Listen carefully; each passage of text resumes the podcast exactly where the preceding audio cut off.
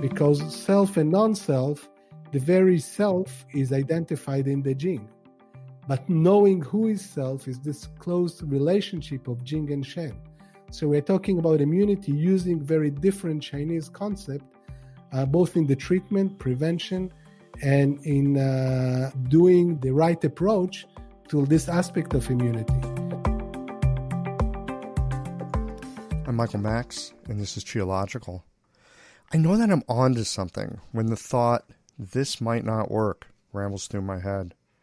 It used to scare me. It used to send me running to the shelter of the known with a story of safety and somehow being smart for not taking unnecessary risks. But I was wrong about that. And I was wrong because risks are necessary. Nothing changes without risk. The question in my mind these days is Am I erring on the side of risk that comes from not moving into something new? And so my complacency and my blind spots will then be the source of my troubles. Or Am I erring on the side of the novel and the new, which brings with it unknown unknowns and the possibility of bringing forth something new? Nothing stays the same, you know. It's easy to imagine that doing nothing means that things will pretty much go along as they usually do, but that gives rise to a false and dangerous comfort that the future will be an extension of the past this might not work. That phrase lets me know I have some agency in the world, some vision too, and at least enough courage to consider striking out in a direction that might hold some kind of potential. It's hard to see the future, but there are moments when we're given a glimpse, an insight, or a nudge. Something tumbles through your chest and rings up that feeling of, hmm, maybe. Our lives are not prepackaged and with a set of instructions. It's the questions and uncertainty, those glimpses and those nudges that arouse the feeling of this might not work. It creates a kind of potency, a, a field of possibility. It fires up the co creative process that allows the inspiration of heaven to work its way into the manifestation of earth through our work, our play, our wanting to see something different in this world, and we nominate ourselves as the one to do something about it. Any project, endeavor, or aspiration, it probably isn't worth your consideration if it doesn't come with the warning label of, this may not work. That's when you know you're onto something, that something has its teeth into you. There's a musing inspiration that has wind for your sails. There's a possibility of making a difference. And along with that, the discoveries of what works and what doesn't. There's a liminal zone at the end of the comfort zone and on the edge of uncharted possibility where dreams start to take on form. The self who starts these endeavors isn't the same as the self who finishes them. Taking on a mandate from heaven is asking for trouble, but when you consider the alternative, it's trouble worth taking on. So notice those places where you think, this might not work. Lean into it. I'm back from summer break. It was helpful to take some restorative yin time at the height of summer yang. And now we're back to bringing you new Qiological conversations every Tuesday morning. In a moment, we're going to get into a discussion of using acupuncture as part of the treatment for cancer. And in this conversation, we get into one of the clearest ideas I've heard yet on how we can think about the Western immune system from a Chinese medicine perspective. These Qiological conversations come to you through the generous support of our sponsors and members. All the sponsors here provide helpful products or services that you'll find beneficial in your clinical work. Need to fill up the appointments created by late cancellations? Jane can help with that problem. Mayway Herbs is celebrating the 55th year of their family business. You're invited to make use of their vast library of resources. Concerned about the health of Mother Earth? AccuFast Needles is doing something about that. You can too. And later in the show, listen for a special offer from Andrew Sturman on diet as medicine, and the folks at Blue Poppy share some thoughts on the safety of herbal medicine. Do be sure to visit the sponsors page on the Qiological website to take advantage of all the special offers our terrific sponsors have for listeners of the podcast. Hi, folks. I'm Yvonne Lau, president of Mayway Herbs. Our family business turns 55 this year, and we wouldn't have gotten this far without the love and support of our community. We're truly grateful and promise you that we'll continue to work hard to support you and your practice. Please visit Mayway.com to find the perfect plum flower brand formula or formulate your own in our dispensary. Our site also has lots of articles, videos, and herbal recipes for you to explore whenever you need a break. And tune into our podcast, Chinese Medicine Matters, for insightful discussions on all things TCM. Learn about treatment strategies and powerful herbal remedies, and enjoy bits of Chinese culture. This month, we're focusing on the treatment of various skin concerns like itchy skin and stubborn acne. And if you're a practitioner, get a discount on our skin health formulas this month too. Just visit Mayway.com. This season and every season, trust Mayway for your health and wellness needs. And as always, thanks for supporting real Chinese medicine. Change is never easy. This is evidenced by the fact that the scales weighing the number of people on the green side of change versus the number of people on the old, hard on the planet ways of doing things are still way out of balance. Our planet is suffering, but our profession has an easier way to shift the scales. The founders of AccuFast Earth Friendly Needles started with a great needle and then created our industry's first eco friendly packaging and reusable accessories. They also give back to nature by planting trees. I encourage you to challenge yourself to make the change. Ride the wave of spring yang qi and make the switch by joining me and the multitude of colleagues who made the change. Now you can celebrate Earth Month in April with pride, knowing that you are helping us to tip the scales of planetary health towards a greener, healthier, and healing planet. Visit www.acufastneedles.com to get on board. You've probably already heard me here on the podcast share about Jane, my favorite all in one practice management software that helps you to run your practice online and manage no shows. The team at Jane understands that life happens, and sometimes that means your patients are unable to make their scheduled appointment. If that's the case, a quick and easy way to fill those unexpected gaps in your day is by utilizing Jane's time saving waitlist management features.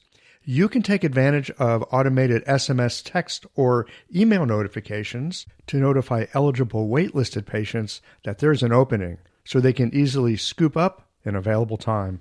If you know you're ready to sign up, you can mention the show or use the code QIOLOGICAL for a one month grace period on your new Jane account. Visit jane.app to get started today. And speaking of podcasts, there's a new podcast in town. Stacy Whitcomb, you can catch her Qiological conversation over in episode 17. She has launched AccuSprout. AccuSprout is a resource for new practitioners and graduates, as well as anyone who's wanting to take a closer look at their business model and practices. Believe it or not, business can be fun and deeply satisfying. Visit accusprout.com or look for AccuSprout wherever you like to download your podcast from. All right, friends, let's get into this conversation on treating cancer with acupuncture with Yair Maiman. Here we go.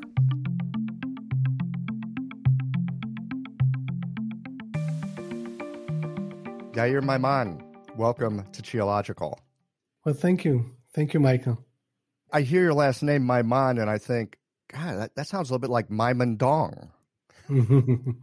yeah, in China, they sometimes, you know, not able to pronounce my name, so that's what I tell them.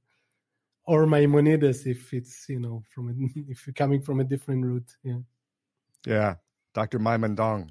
Well, some friends of mine told me about your work, and, and I'm familiar also with your work because of the TCM Academy and, and the fine work with education that you guys are doing over there.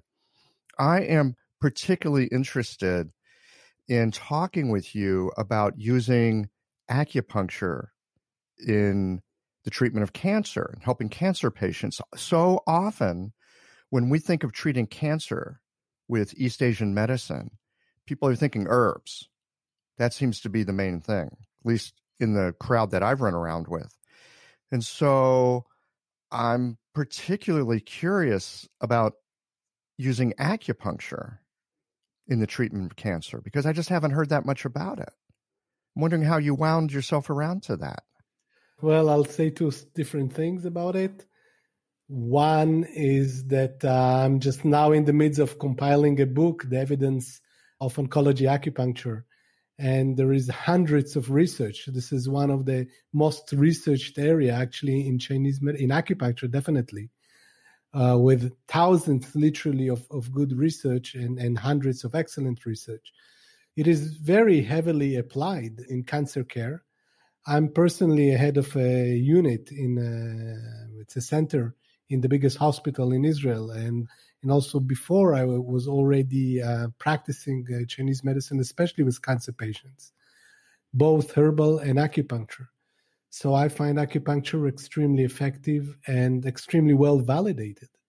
In America, I'm part of the Society of Integrative Oncology, where I'm part of, again, the acupuncture special interest group, and we are a bunch of people who are deeply interested in the application of acupuncture for in cancer care.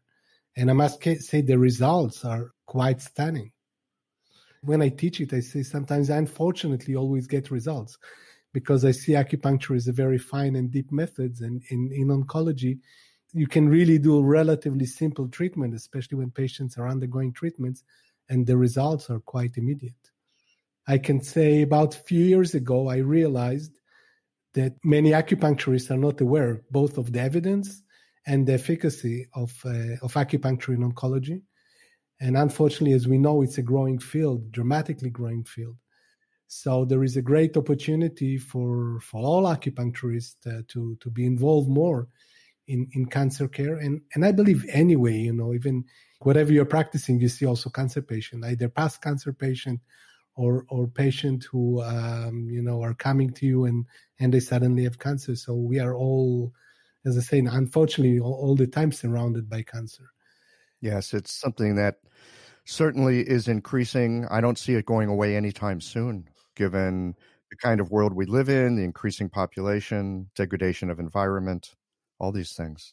Again, I must say, acupuncture has a great promise in cancer care and it is integrated in the states in, in the best hospitals you know in md anderson's memorial sloan kettering in uh, dana farber and others you know all the, the big hospitals now have an acupuncture within their integrative uh, oncology setting in this respect uh, i think the us is very much leading i mean we also in israel have it integrated in all the main hospitals and it's a grassroots movement first of all you know patients hear about it. They they they are seeking actively during, especially during cancer treatments. They are seeking relief for their suffering, and we can offer something which is far beyond what we can imagine. I mean, to me, the future is really to integrate uh, totally acupuncture care into cancer care, and I think we have all the foundations for it, especially because of the evidence.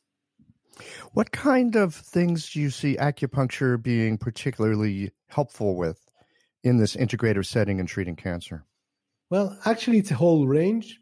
Let's kind of do like a short kind of top summary. So, first of all, obviously, when uh, patients are undergoing uh, treatments, whether it's chemotherapy or, or radiotherapy or others, and there's lots of proof in that area. This is one of the areas that we have the most proof about it it's dramatic. I mean, the difference between doing chemotherapy alone and with acupuncture is, is a very different experience to the patient. So, this is one. Then, in recovery, I think we have an important uh, play in recovery from harsh treatments that cancer patients have. And lastly, uh, not lastly, maybe before last, uh, is also in helping people who are with active cancer, they have metastases or active cancer, they live with the cancer, they're still getting very usually very strong medications, and we are able to increase their quality of life in, in many aspects. And I say both with acupuncture and herbs, but you know, first we are focusing on the acupuncture part.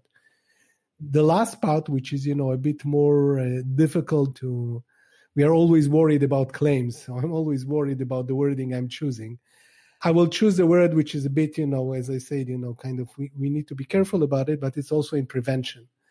I do believe that cancer, and not just believe, we know also scientifically that cancer is a process, it's not an event.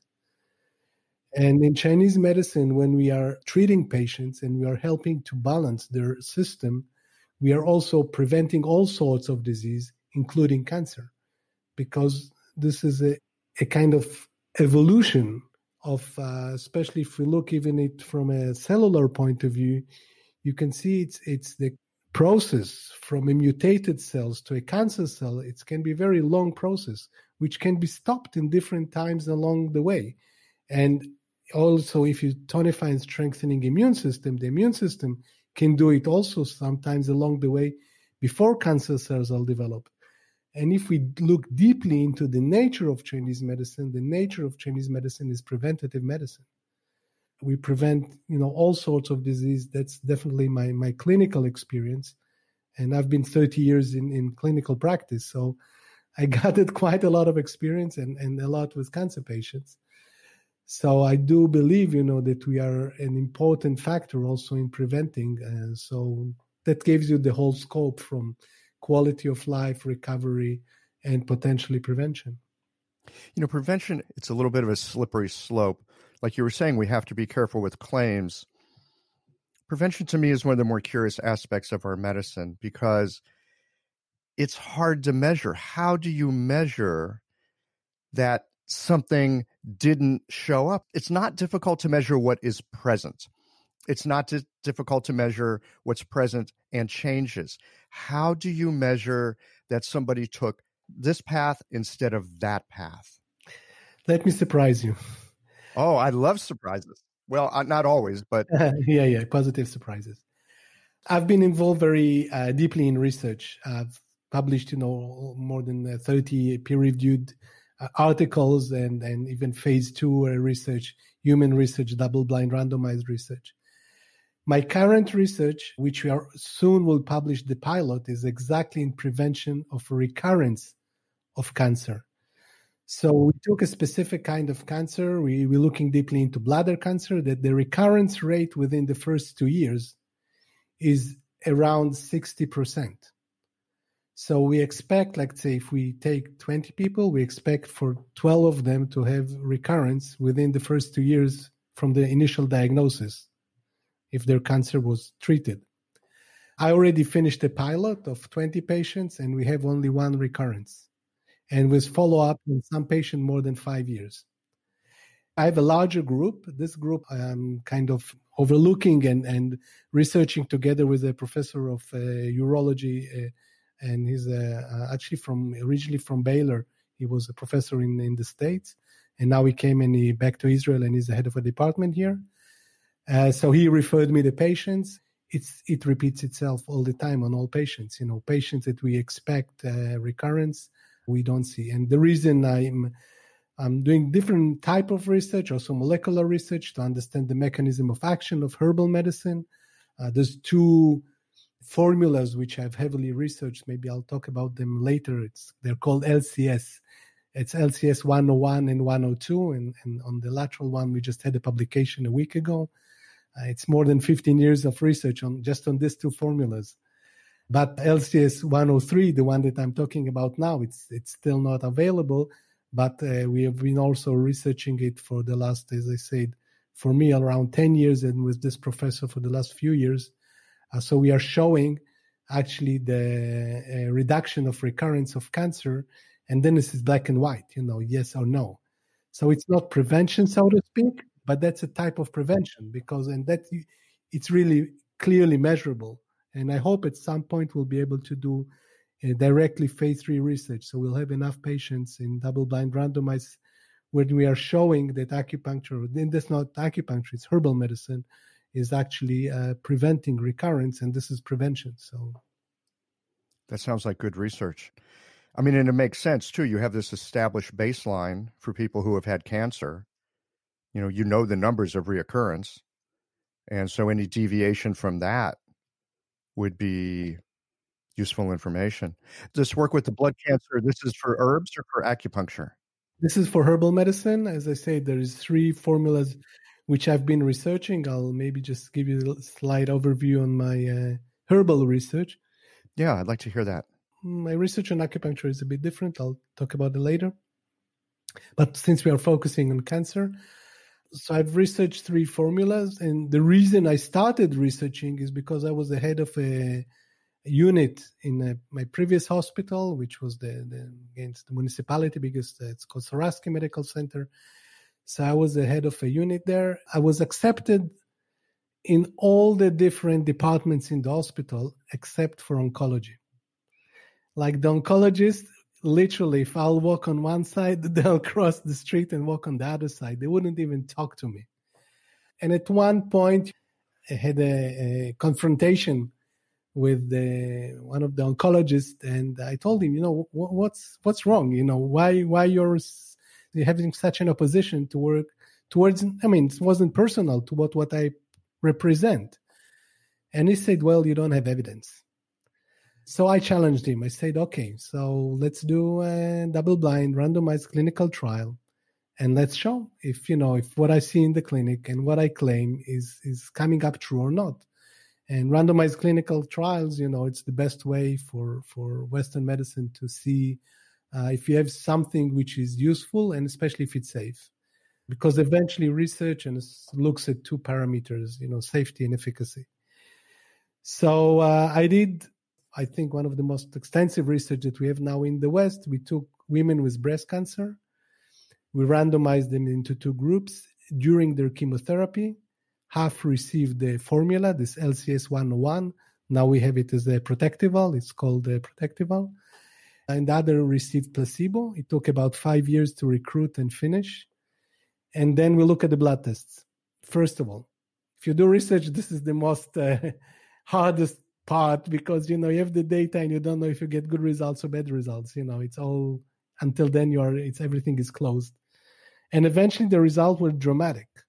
Like if we look at hemoglobin under ten, in the real group that took the LCS 101, the protective one, only 18% had hemoglobin under 10. In the placebo, almost 50%. So it's less than a half hemoglobin under 10. The same if we look at white blood cells under 3000, almost the same number. Less than a half people have reduction in their white blood cells in the real group that was taking the LCS 101, the Protectival comparing to the placebo. And even deeper, when we look deeper at the immune system, at neutrophil, the same. So it means that the formula protected their bone marrow from the reduction of white and red blood cells and protected their immune system. And this is like randomized clinical trial.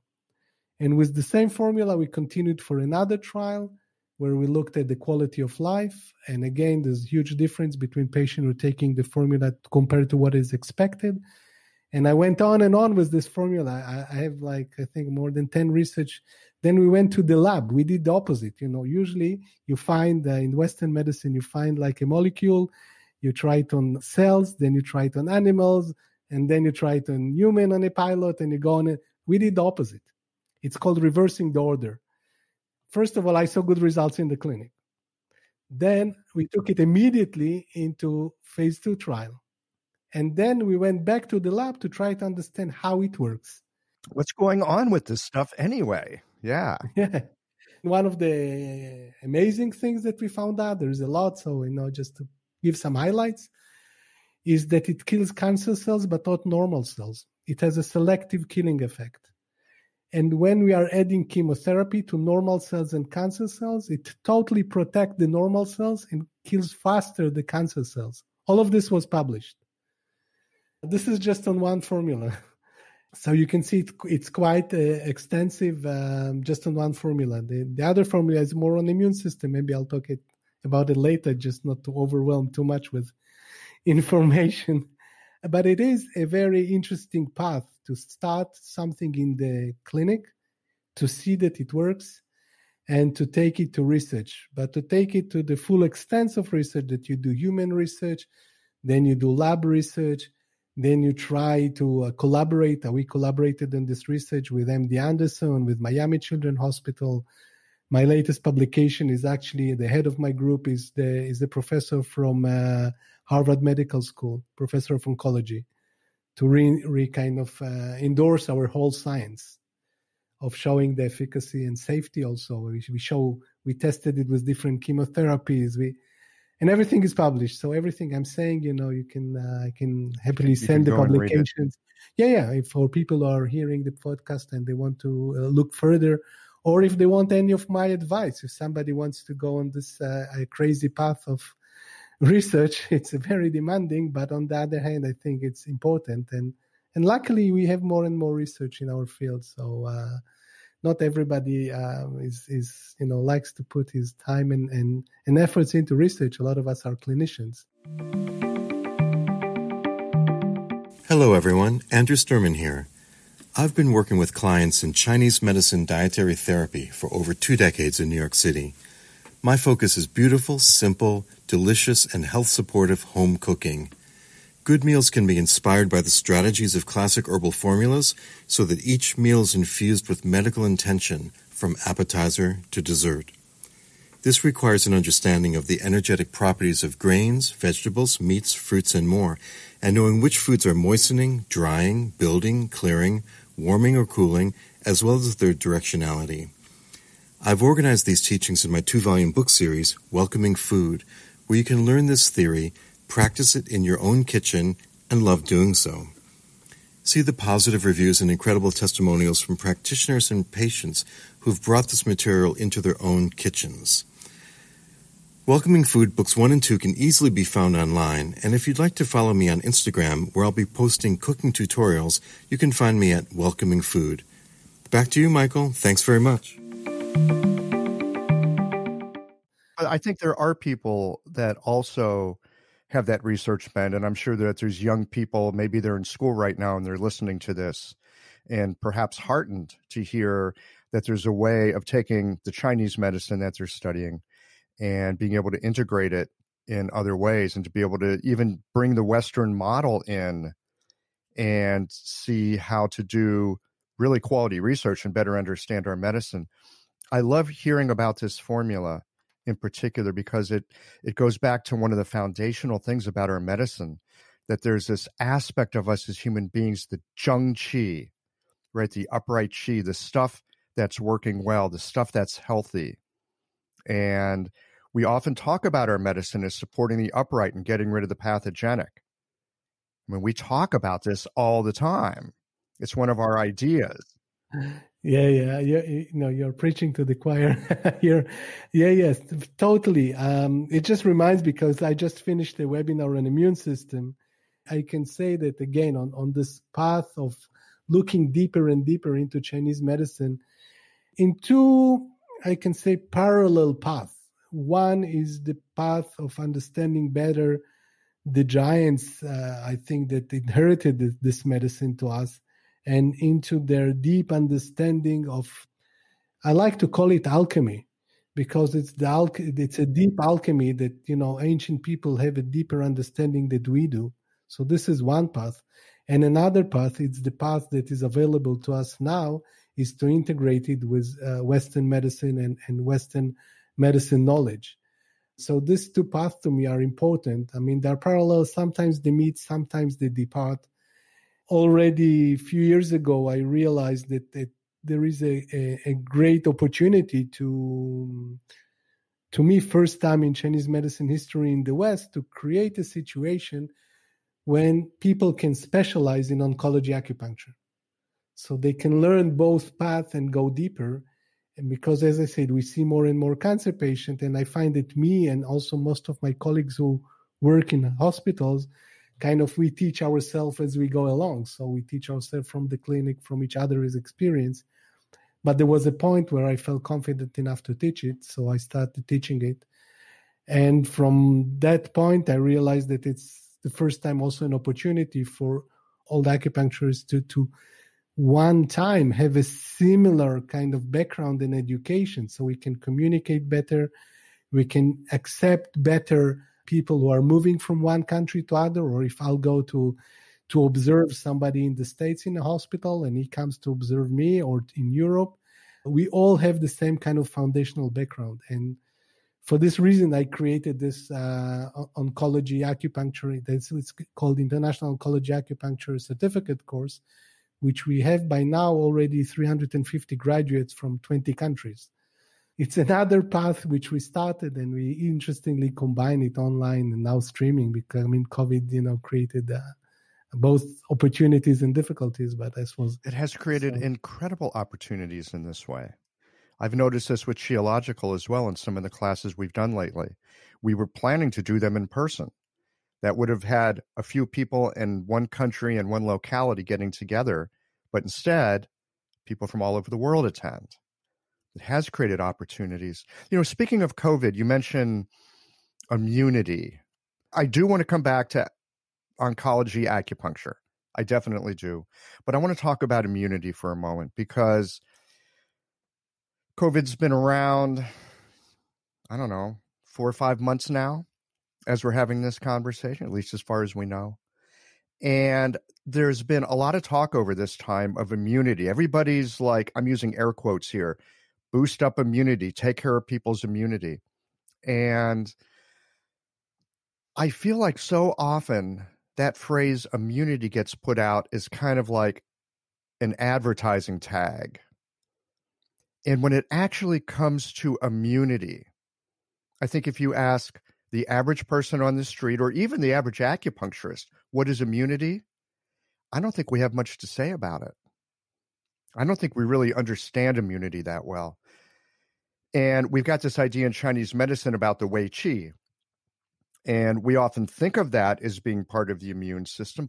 My suspicion is there's not a one to one correlation there. So I would love, especially in this moment where we're all still dealing with COVID, especially here in the United States, love to get your take on what immunity actually is. You're absolutely right in all the statements you made. Because of the COVID, I, I gave this webinars on, on, on immunity, which eventually turned up into seven hours webinars and I think it was the one of the hardest webinars for me to prepare and the main reason is because when we say immunity, we're talking about Western medical terms. And in Chinese medicine, it uh, one of these places when translational medicine is extremely difficult. Immune system is the most complex system in the body in Western medicine. Uh, I'll I'll give you two extreme things just for an interest, and then go back deeper into answering your question. One of the interesting aspects of immunity, not to do with COVID, is identifying self from non-self. And this immediately goes very deep. And, and when we're talking about immunity, this is like the main aspect of immunity is to, to identify self from non-self. You know, in the army, we say people are killed from friendly fire. You know, and that's what happens in autoimmune disease. You know, when, when the immune system recognizes uh, self tissues as pathogens or invaders and attacks them.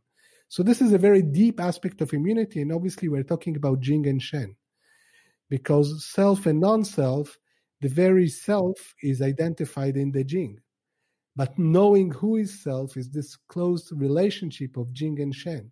So we're talking about immunity using very different Chinese concept, uh, both in the treatment, prevention, and in uh, doing the right approach to this aspect of immunity. When we'll talk about surveillance, like which is another part of immunity, uh, of like Zang Fu surveillance, then we'll talk about actually again relationship, not even on the, of Wei Qi, but of the Yuan Qi that has the body's own recognition and knowledge, with the Ying Qi, which is the Qi that is mainly in the meridians. So we are moving again into different aspect of, of the way the body keeps its own inner health. And when we're moving into Wei Qi, Wei Qi is obviously the most coarse Qi, which is between the muscles and the meridian. You know, it's it's against external pathogens, and this is a, a relatively small aspect of the the way we protect ourselves from external pathogens. And when we look at the of the of pathogens, or when we look at causes of disease, we have external pathogens, we have internal pathogens, and others. And all of them are dealt with different systems. So when we go deeper into immunity, we're starting to identify, and if we talk about allergies, again, we are moving in, into different aspect of, of immune system. And to me, we are moving into uh, understanding also better extrameridians and the way we respond to the external world because you know even with allergy you can be more allergic or less allergic it's it's again it's a whole huge issue which every time we are opening it in chinese medicine to a different discussion. So that's why i told you this webinar of, of seven hours went through different aspects of, of what is called the immune system in the western world.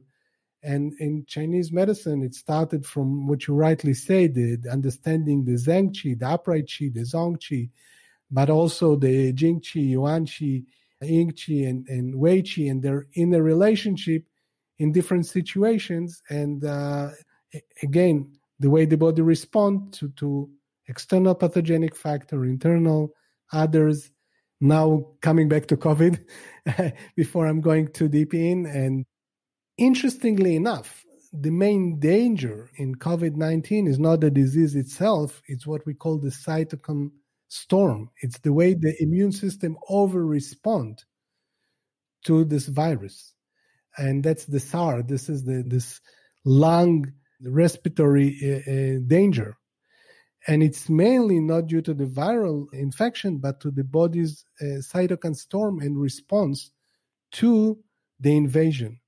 And then we are dealing with again more the immune system, and I think the strength of Chinese medicine, which helps to balance immune system. If I look at herbal medicine, our research now goes a lot into herbs which are adaptogen, which means they help the immune system to be in balance and, eliminating heat and toxic heat and bringing balance to the immune system is actually the key in responding to acute viral infections. And when we look at also ancient prescription, even starting from Yuping Feng San, they're brilliant in it. You know, you have herbs to, to protect the body, but at the same time to take heat, and in the same time to to enhance Wei Qi. So um, Chinese medicine is extremely, extremely brilliant medicine, and I can uh, show even examples, you know, from from research from from the lab that you know we take classical formulas, we take different herbs, and we see the response on on immune cells, on cancer cells, on different mutated cells, and it's almost what we expect. It's almost one to one, you know. I think Chinese medicine is, is definitely one of the medicine that should be strongly incorporated in the future for human health. To me, this is my passion. This is where I'm focused. Uh, I'm, I must say, all my doing is towards this this aim uh, because I think uh, there's a lot of human suffering, and we have amazing tools to bring to humanity. And uh, definitely, you know, Western medicine is a good medicine, but it's very restricted. I've been working in hospital all my life. Started actually in America in the Lemuel Shattuck in Boston, where I did my my uh, doctorate and, and PhD, and and going on back to Israel and in different hospitals here. And what was your doctorate and PhD in? I did actually two different research projects. One was on back pains. At that point was it was in the 80s, so Chinese medicine was very much at the beginning and there was this whole uh, gate theory and a neurological understanding on the mechanism of acupuncture. So pain was like the issue that was easy to to get interest in and and to explain. So we looked into back pain and especially very chronic back pains and different mechanisms that acupuncture can help to relieve it. And the other one i did another on tongue diagnosis and showing you know that tongue diagnosis can be a, an interesting uh, tool for uh, understanding disease, but also uh, identifying different patterns. But this is back in the 80s. Uh, Ted Kaptchuk, by the way, was my mentor at that time. And uh, I was very lucky. I mean, I had very good teachers. Uh, Giovanni Maciocia, who everybody knows, was my teacher and later a close friend. And Ted Kaptchuk, uh, Peter Deadman, probably some of the names that are known around the world that were good teachers and later became very close friends we really get lucky sometimes, don't we? Yeah, just being the right person in the right time. You know, that's I think sometimes uh, later we look at it. Wow, it was real luck. I feel that all my path in Chinese medicine is due to na- nature support. You know, it's definitely bigger than me. I mean, I hear you say it, and and I feel it resonate deeply in me. I want to come back for just a moment to how you've just put the immune system together for me in a way that I hadn't seen before. I just heard you talk about, well, let's look at the different levels, right? There's the Wei Qi, that's way out at the edge, very coarse, fierce, coarse, you know, the tough guys of the immune system. But then you've also got the Yuan and the ying level. And and that's a that's another level of recognizing self from not self. Who am I? Who am I? There's a good question to throw into what the immune system is. Who am I? So many of us are going, Who am I? I don't know how things are in Israel right now. I know here in the United States at this moment, that question of who am I and where do I stand and what are my beliefs are wildly in question. And then we get to a deeper level of of Jing. What did you say? You said Jing and self. I'll put it in a easier way to uh, to kind of grasp it. And again, if you'll be interested, you know, you're always welcome to to watch this uh, series of webinars at the TCM Academy uh, website. One of my mentors was Father Larre and Elizabeth Rochat de Lavallée, who are more studying the classics. So I was very fortunate also to kind of be introduced to the classics for many years.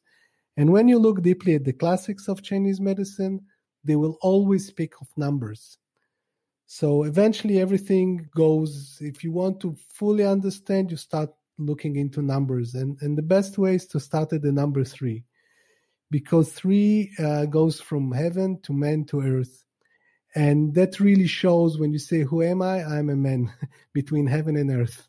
And this is where we start, and this is where we should end. You know, we get confused when we forget it and we do all sorts of terrible things and stupid things when we forget that we are part of a system and we are part of, of heaven and earth in a very deep way.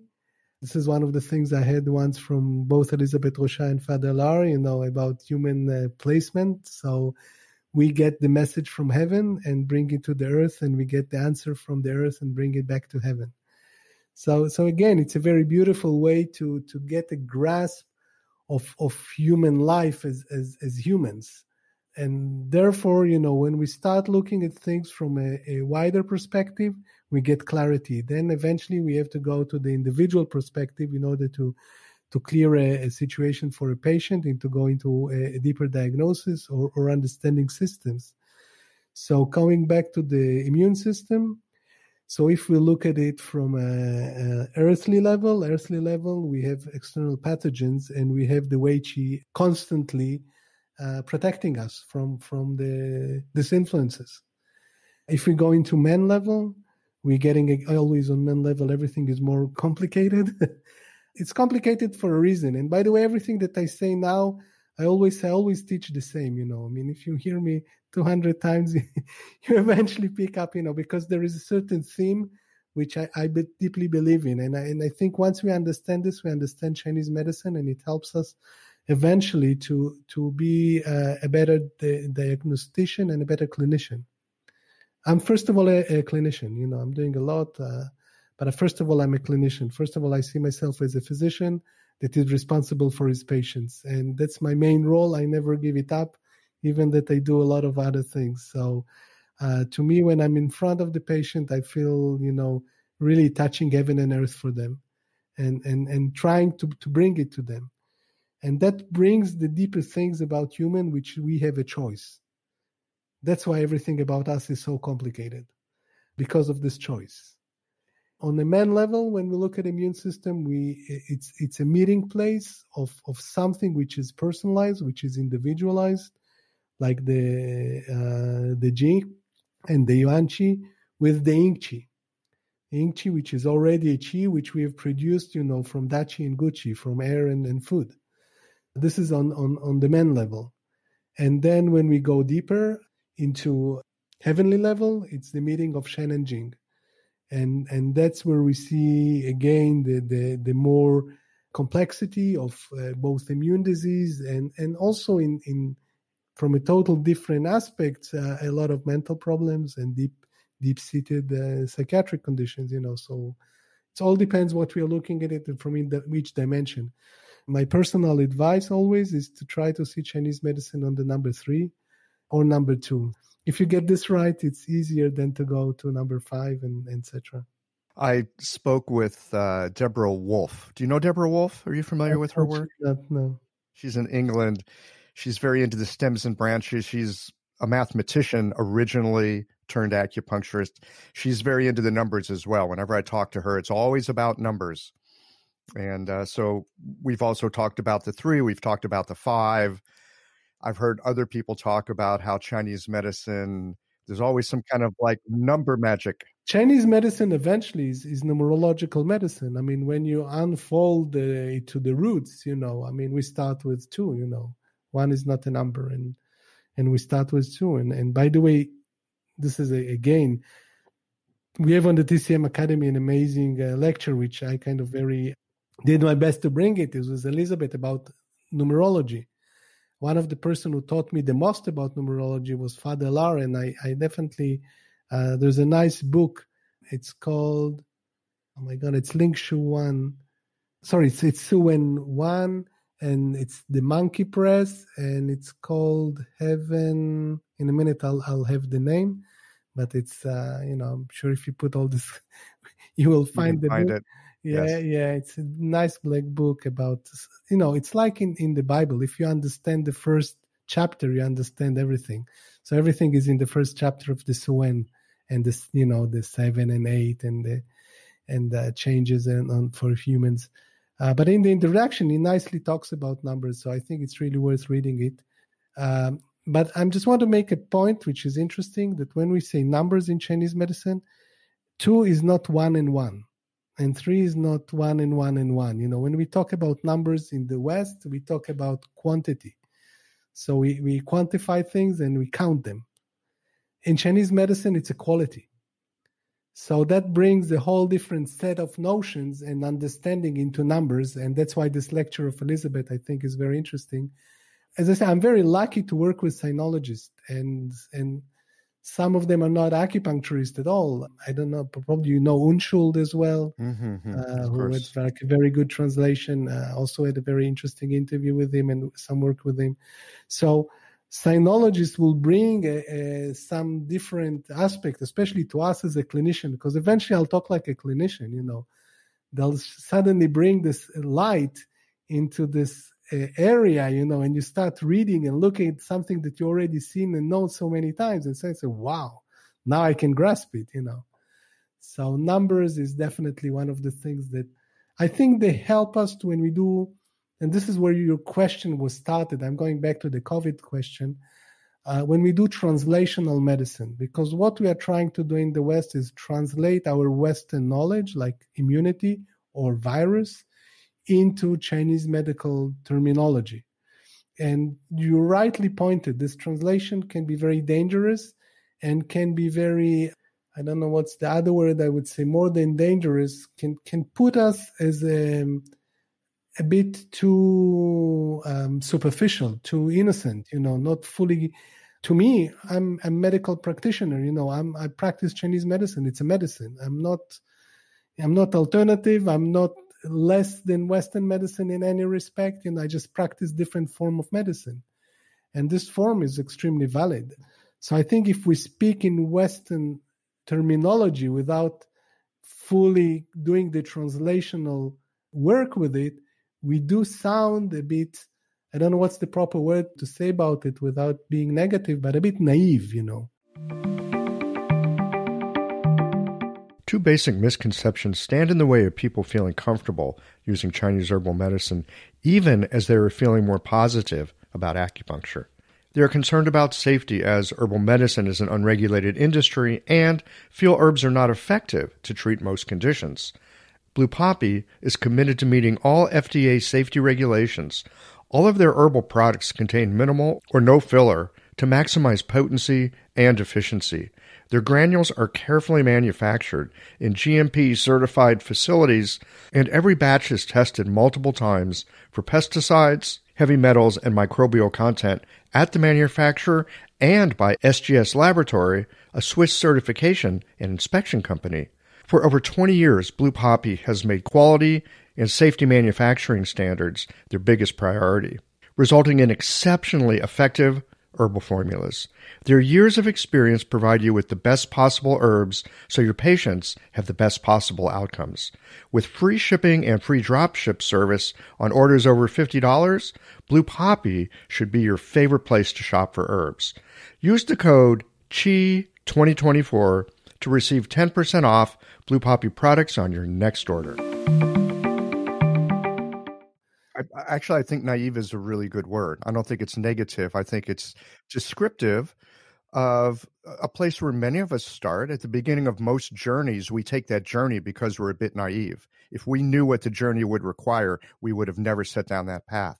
Being naive is it's a starting place, it's not an ending place. I don't see anything pejorative in it.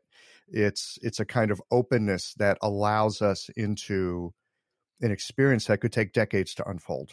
Mm. And it's true. But I think in this respect also, when we say immune system, um, if you want to tip, we better talk about having a system which is adaptogen, which, which allows the immune system to function in its best balanced way. And through all these different levels. Yeah. Again, if you if you look deeper, actually, when we look deeper into Chinese medicine as a preventative medicine, one of the reason we can actually touch on that area is most of disease are having some form of inflammatory uh, processes in them. And one of the things that we are seeing more clearly now in, in research in Chinese medicine and in, in, research today is going into mechanism of action. So we really looks at at different biological factors and markers. So we see that we are actually reducing inflammation. In herbal medicine, the same. A proper herbal medicine, we see a reduction of uh, inflammatory markers and biomarkers. And this is, by the way, when we talk about cancer and cancer uh, treated, treating well cancer, is because we are bringing this aspect of reduction of inflammatory load and inflammatory markers and a lot of um, medications which are used for cancer and cancer patients actually bringing more inflammatory load. So we are helping the body not just to recover but also to prevent further inflammation. And inflammation as we know brings mutation and mutation bring cancer. So this is when i talked about our research on on preventing recurrence of cancer uh, and we have already a pilot uh, number. So you know i can speak about our numbers from the, the pilot study one of the pathways, one of the reason we can do it is, I believe, again, this is we haven't fully investigated, is one of the reasons because we are reducing inflammation.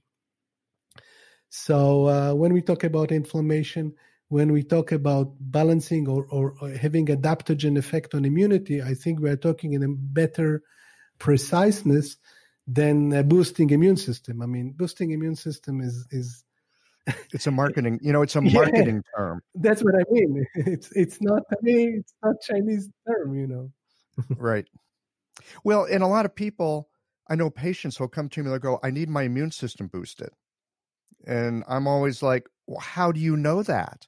Well, I don't want to get sick. Well, the idea is that you don't want a super strong immune system. You want a well regulated immune system. Because if you've got a super intense immune system, then you end up with autoimmune disease. It's looking for a fight.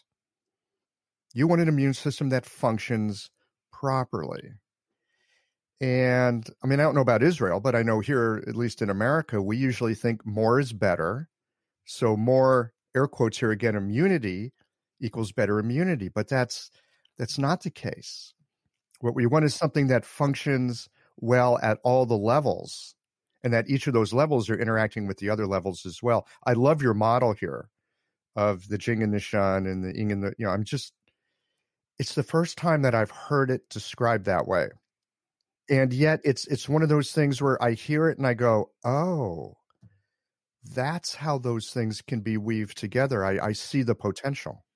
I think weaving is a, is a good word because we're looking at a network.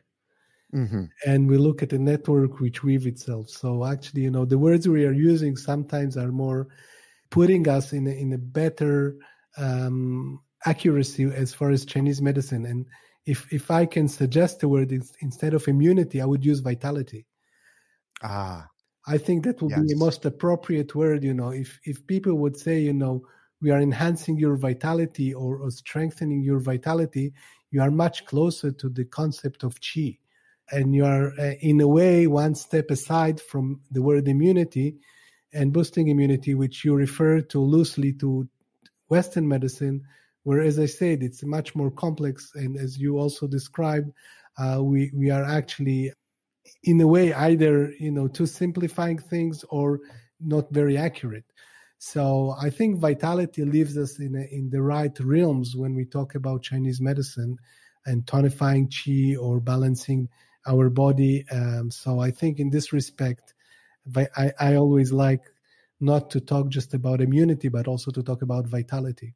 Yeah, thank you for that. It again, I hear that and it it lands very deeply. I'm looking forward to the next time I'm in clinic and the word immunity comes up and I'm looking forward to inviting my patient into a discussion of vitality and what it is that brings them vitality. Because I can do certain things with needles and I can do certain things with herbs, but what they do to manage their own vitality through whatever kind of person they are and whatever kind of relationships they have, that to me seems like a very powerful and key aspect to wellness and well being.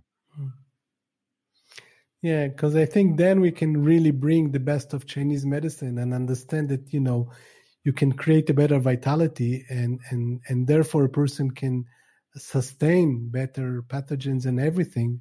And it's not necessarily through tonifying lung or wei qi; it's through bringing them to their best. And I think then we are on a more accurate path as far as our medicine, and it allows us a much a wider I always feel Chinese medicine, in essence, is personalized medicine. So it allows us this personalized aspect to be there. And, you know, 10 people, you increase their vitality in 10 different ways, and it's fine. You can check some of their immune function later in the lab or blood test, which I'm doing, and they will be all enhanced by different methods. So eventually, you, you get in Western medicine this better immune function, but in Chinese medicine, we are actually enhancing uh, their inner life in different ways. So I think we are more accurate to our profession, and the results are what people I think are hoping in their mind is the better functioning of their immune system.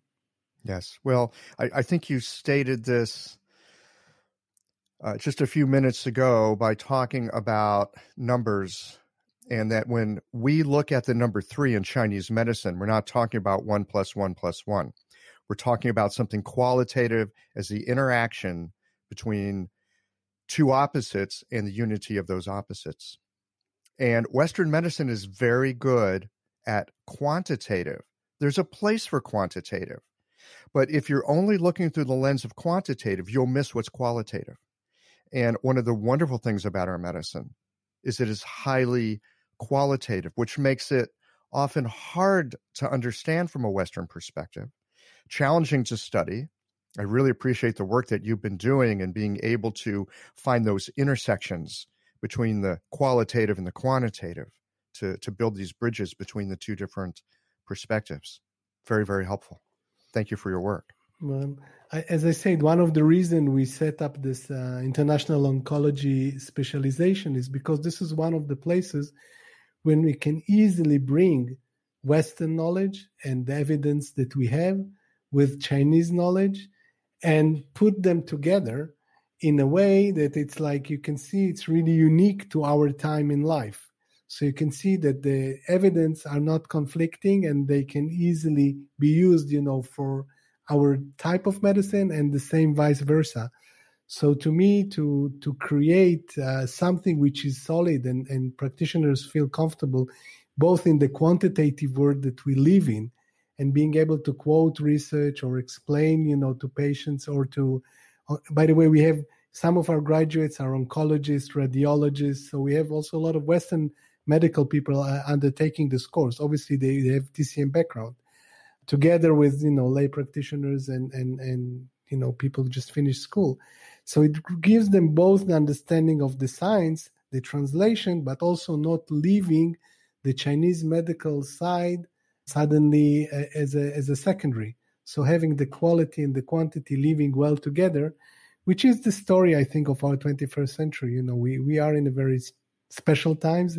now even in a more challenging special times and i think for a reason i, I think you know there's uh, uh, we are at a place where uh, quantity and quality can meet we are at a place where uh, matter and energy are not seen as opposition but as a transition i think our medicine helps very much to explain something which is lost in medicine which is healing you know, uh, Western medicine, when you take the quantitative path, you look very much into intervention.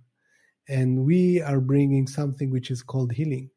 And to me, uh, this is the, the key reason why we are thriving on, on this time in, in human history. You know, when on one hand, you know, you, you get all this uh, amazing, you can go into the DNA, the RNA, you know, like with the COVID, you can really go into the structure of everything. Uh, but in the same times, there is this great interest in this ancient medicine, which is so uh, simplistic in a way, but so deep, and is bringing something which is lost.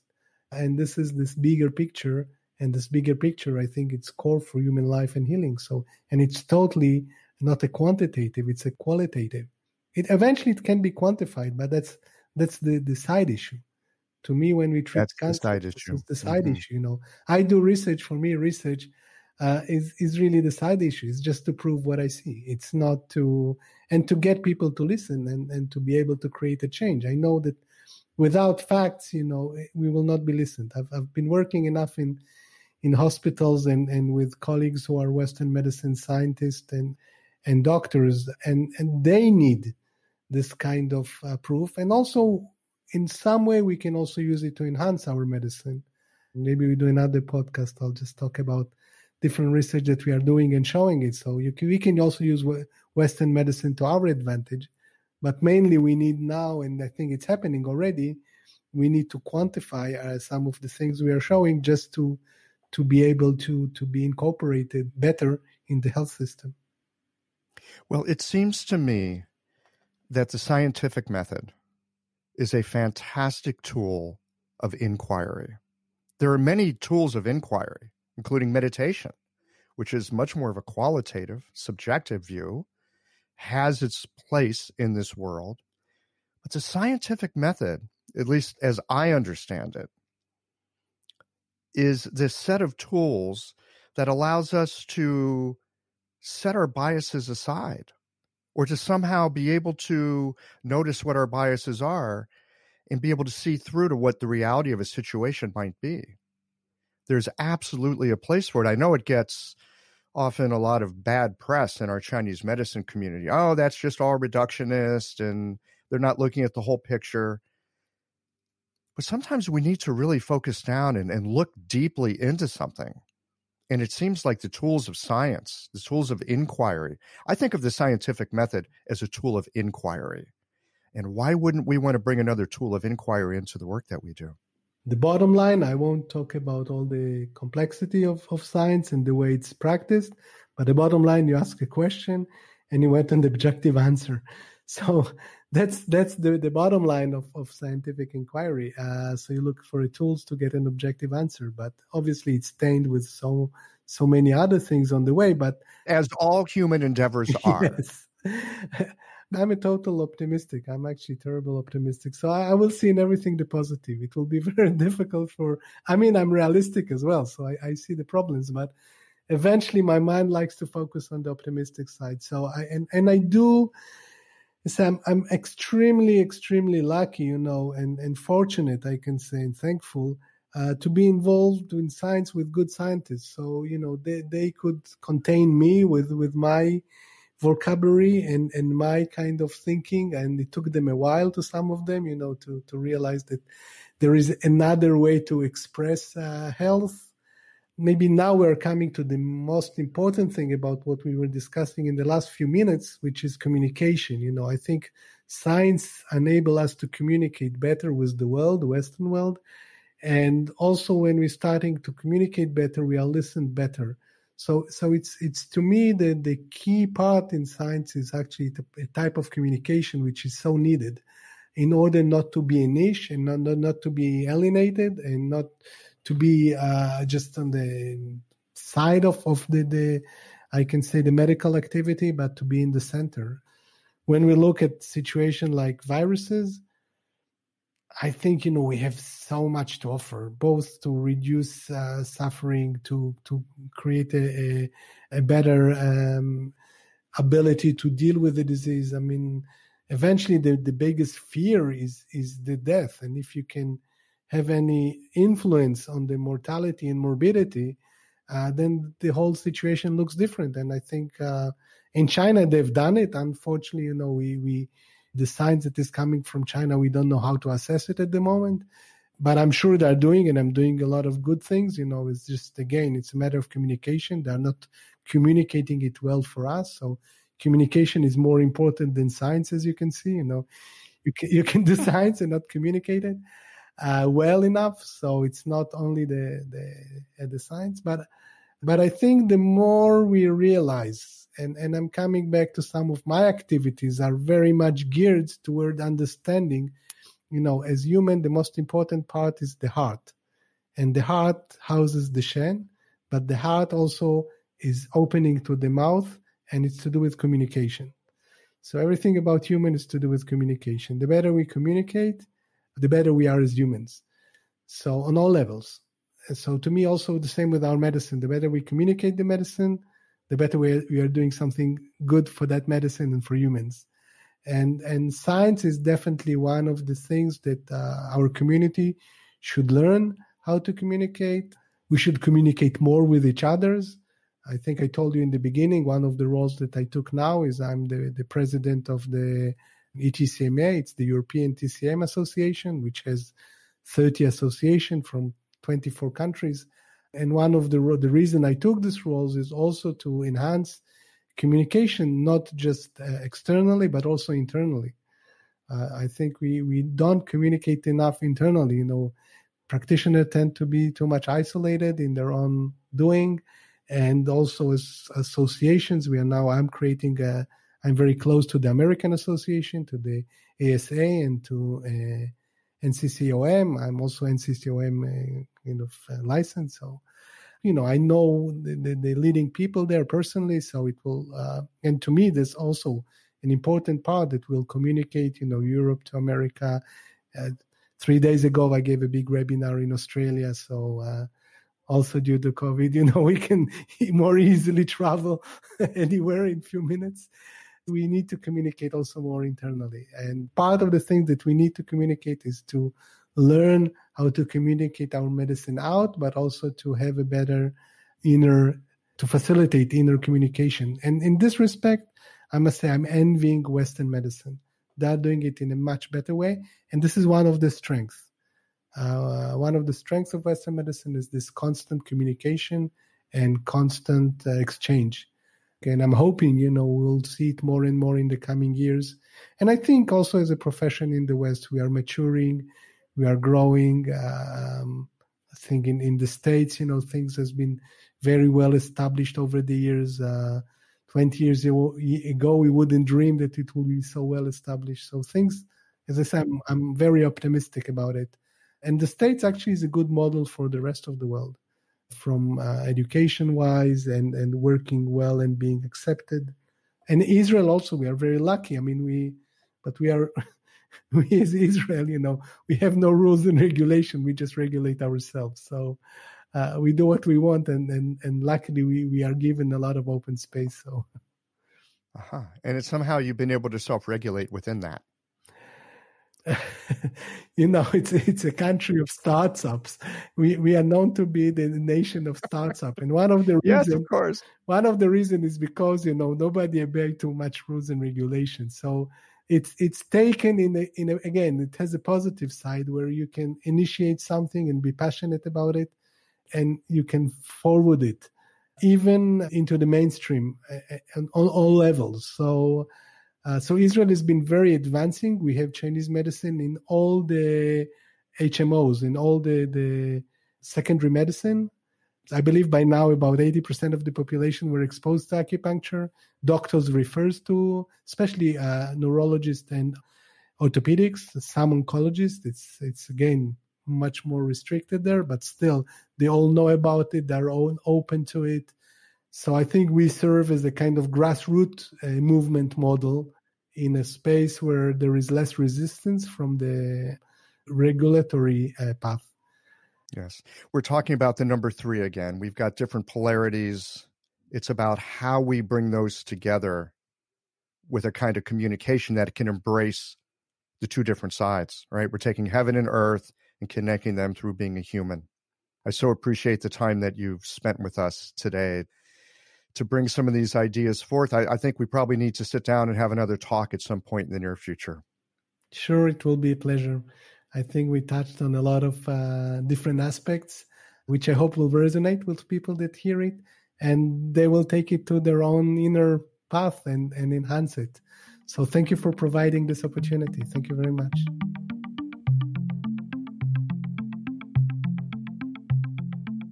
I always appreciate an opportunity to consider some of our difficult to grasp Chinese medicine ideas from a perspective that both allows me to see through the lens of modern times and to tap into the clinical experience that I have, but maybe have not yet put into quite a concise languaging to express those thoughts.